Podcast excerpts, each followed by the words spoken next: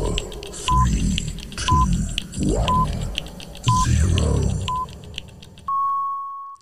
Áldás békesség! Kedves hallgatóink, szeretteink, testvéreink és barátaink! A Hazahosztál magyar nyelvű keresztény missziós podcastünk adását halljátok Augsburgból.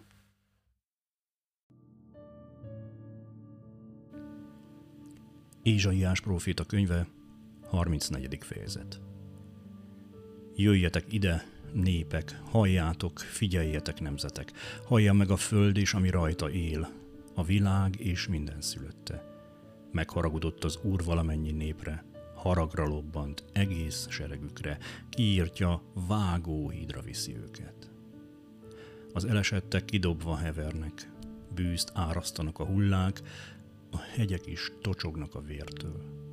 Széthull az ég minden serege, összecsavarodik az ég, mint egy könyvtekercs, úgy lehull egész serege, ahogy a levél lehull a szőlőről, vagy ahogy a lomb a fügefáról.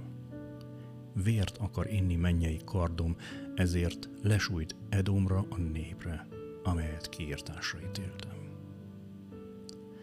Az Úr kardja csupa vér, csepeg róla a zsír, bárányok és bakok vére, kosok veséjének kövérje, mert áldozatot tart az Úr Bocrában, nagy mészárlást Edom országában. Hullanak a bivajok és a marhák az erős bikákkal együtt. Vértől részegedik meg a földjük, kövérjétől lesz zsírosott a por. Mert az Úr bosszú állásának napja ez, a megtorlás esztendeje Sion perében. Patakjai szurokká változnak, pora kénkővé válik, földje pedig égő szurokká. Nem alszik el sem éjjel, sem nappal, szüntelenül gomolyog a füstje. Nemzedékről nemzedékre pusztaság marad, soha senki nem jár arra. Pelikán és bölömbika veszi majd birtokba. Füles bagoly és holló tanyázik benne.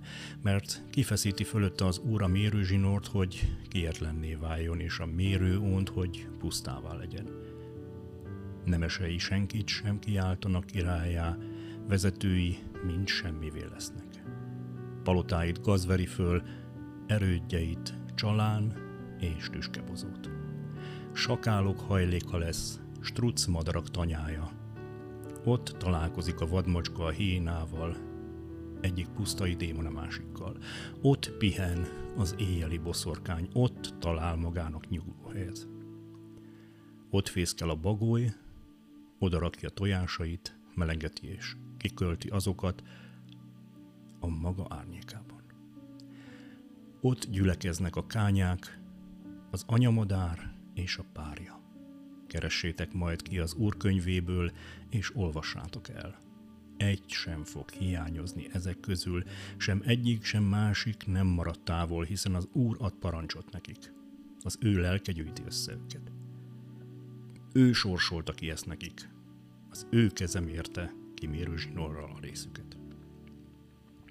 Birtokba veszik azt örökre, nemzedékről nemzedékre benne tanyáznak.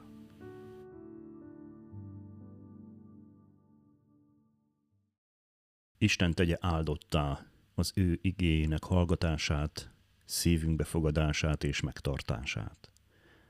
Legyetek áldottak, teljetek meg a szeretettel, a békével és az élettel. Hallgassatok bennünket továbbra is, nyitott szívvel és lélekkel. Isten áldjon benneteket!